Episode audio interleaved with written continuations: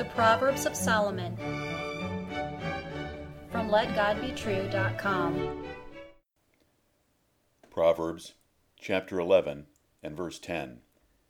When it goeth well with the righteous, the city rejoiceth, and when the wicked perish, there is shouting. Hear the words of God and Solomon again.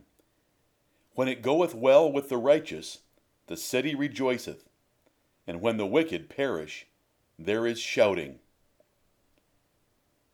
King Solomon's political observations and wisdom reveal that cities and nations prefer policies that benefit godly men more than those that benefit wicked men. Exceptions to this general rule do not matter. Support for godly leaders and policies will cause joy, and when wicked leaders, policies, or men die, there is also good reason for celebration. There are two ways to improve the spirit of a political entity or an organization.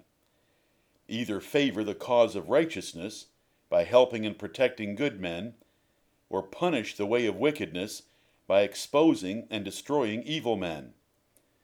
Persons in authority must remember both rules to enact and enforce policies that help the righteous and hurt the wicked.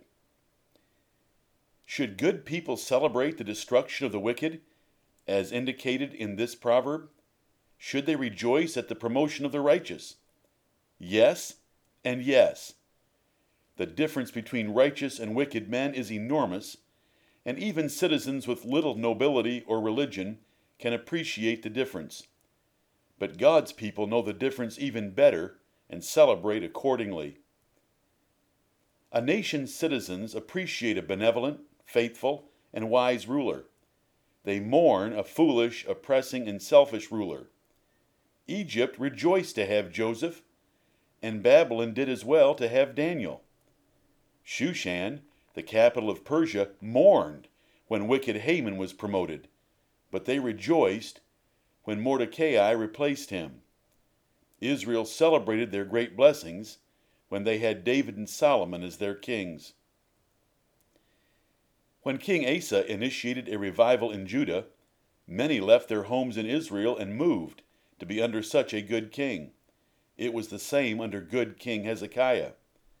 Therefore, wise citizens will pray for their leaders, for in the prosperity of good rulers they will obtain their own blessing.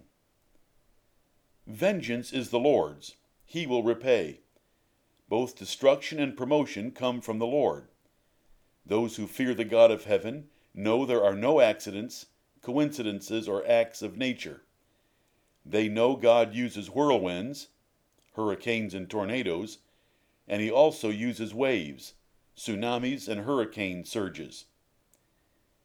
When calamities and disasters strike the enemies of God, the people of God rejoice. Israel danced at the Red Sea when the bodies of Pharaoh and his Egyptian army washed up on shore. The psalmist wrote about the happy event of seeing Babylon's small children dashed against the rocks in Psalm 137, verses 8 and 9. And the apostles and prophets of God also rejoice over the destruction of spiritual Babylon in Revelation chapter 18. Godly men make a difference between personal enemies and God's enemies.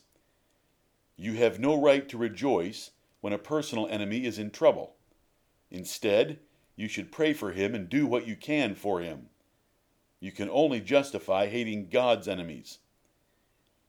Is there cause for joy in any ruler today? Forget your province or nation in which you live.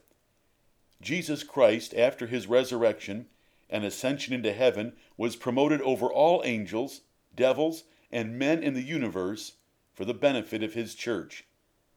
Those in the kingdom of God have the greatest ruler ever as Savior and friend. Celebrate, rejoice. Amen.